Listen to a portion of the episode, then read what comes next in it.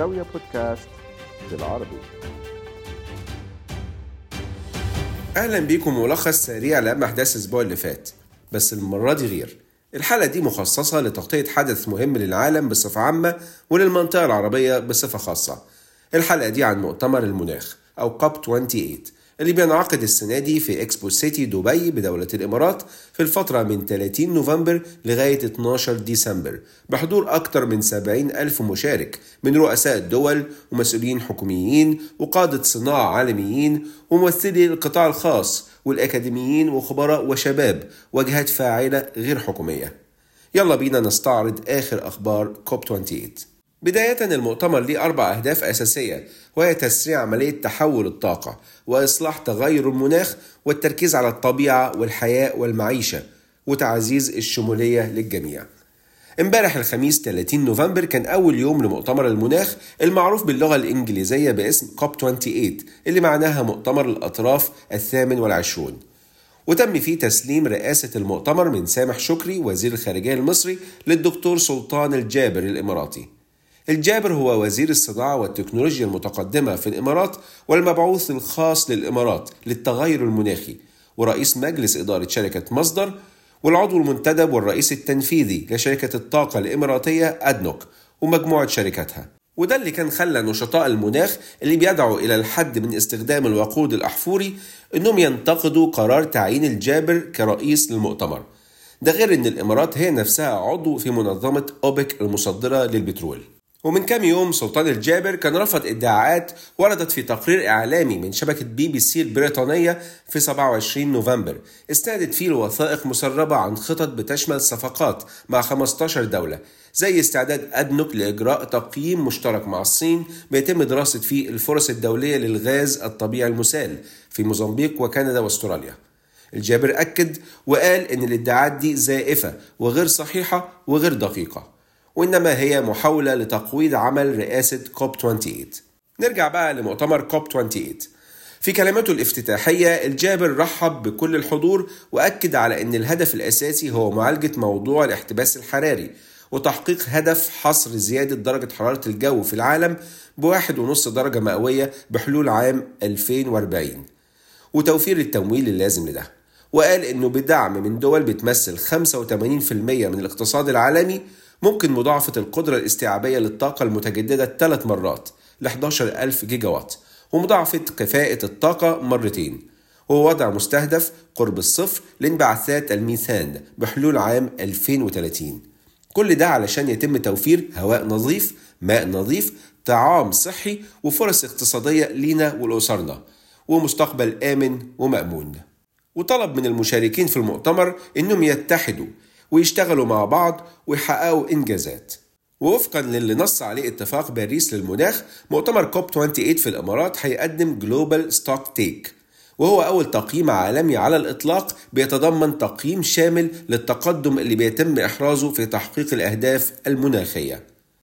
امبارح الجابر أعلن عن أول معلم رئيسي للمؤتمر وهو التوصل لاتفاق تاريخي لتفعيل الصندوق اللي هيساعد البلدان النامية المعرضة بشكل خاص للآثار الضارة لتغير المناخ والمعروف في المفاوضات باسم صندوق الخسائر والأضرار.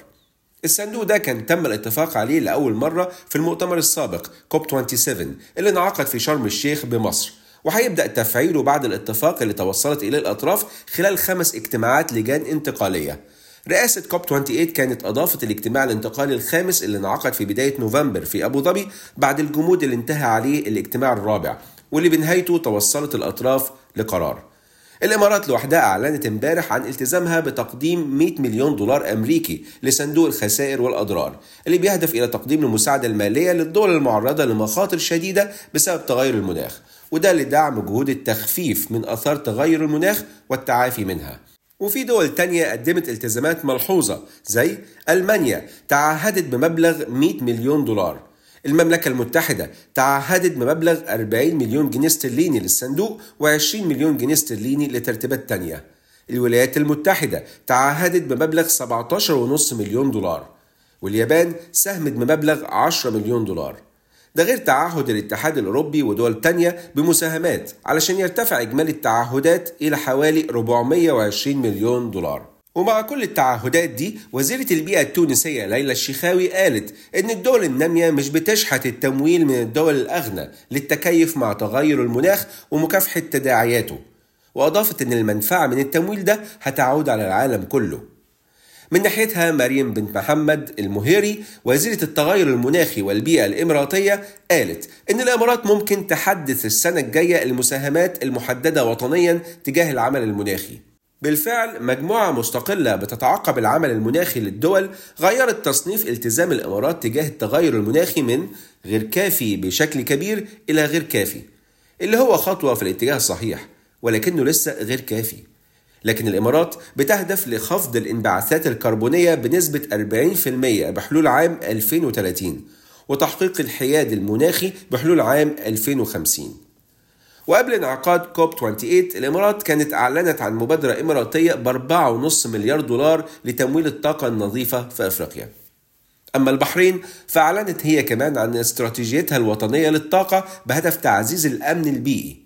واللي بتتضمن تخفيض الانبعاثات بنسبة 30% بحلول عام 2035 بما يسهم في الوصول إلى الحياد الكربوني بحلول عام 2060 استراتيجية البحرين بتعتمد على هدفين رئيسيين هما إزالة الكربون من اقتصاد البحرين وضمان الوصول الموثوق والميسور التكلفة إلى الطاقة. اللي البحرين بتحتاجها للحفاظ على نموها وتسريعه. أما شركة ممتلكات البحرين القابضة المعروفة باسم ممتلكات وهي صندوق الثروة السيادي للبحرين أطلقت محفظة استثمار جديدة سمتها محفظة شركاء حلول المناخ علشان توفر تمويلات بحوالي 750 مليون دولار للشركات التجارية في مرحلة النمو واللي بتعمل على تقليل آثار انبعاثات الكربون. وتسريع التحول العالمي نحو اقتصاد خالي من الكربون مع التركيز على نشر حلول مناخية مثبتة تجاريا. ممتلكات قالت كمان إنها هتكون مستثمر رئيسي في المحفظة الاستثمارية اللي هتديرها إنفستكورب. لكن على الجانب الآخر أو الجانب السلبي وزير خارجية الهند فيناي موهان كواترا قال امبارح إن الفحم هيفضل جزء مهم لسد احتياجات الهند من الطاقة. الهند اللي هي من أكبر الدول المستهلكة للبترول في العالم بتعتمد على الفحم بشكل كبير لتوليد الكهرباء وبتهدف إلى زيادة طاقة توليد الكهرباء بمقدار 17 جيجا وات باستخدام الفحم خلال ال 16 شهر الجايين. العامل المهم فعلا في موضوع تغير المناخ هو التمويل مش بس من وجهة نظر الدول لكن الشركات كمان.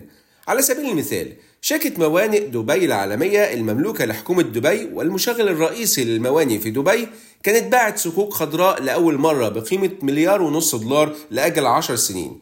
وبنك أبو ظبي التجاري برضو باع سندات خضراء بقيمة 650 مليون دولار استحقاق 2029 كل ده لتمويل مشاريع خضراء مؤهلة حسب استراتيجيتهم. المهم خلال كوب 28 هتجتمع القمة العالمية للعمل المناخي World Climate Action Summit اللي كان دعا إليها رئيس الإمارات الشيخ محمد بن زايد آل نهيان وده خلال يومين 1 و 2 ديسمبر.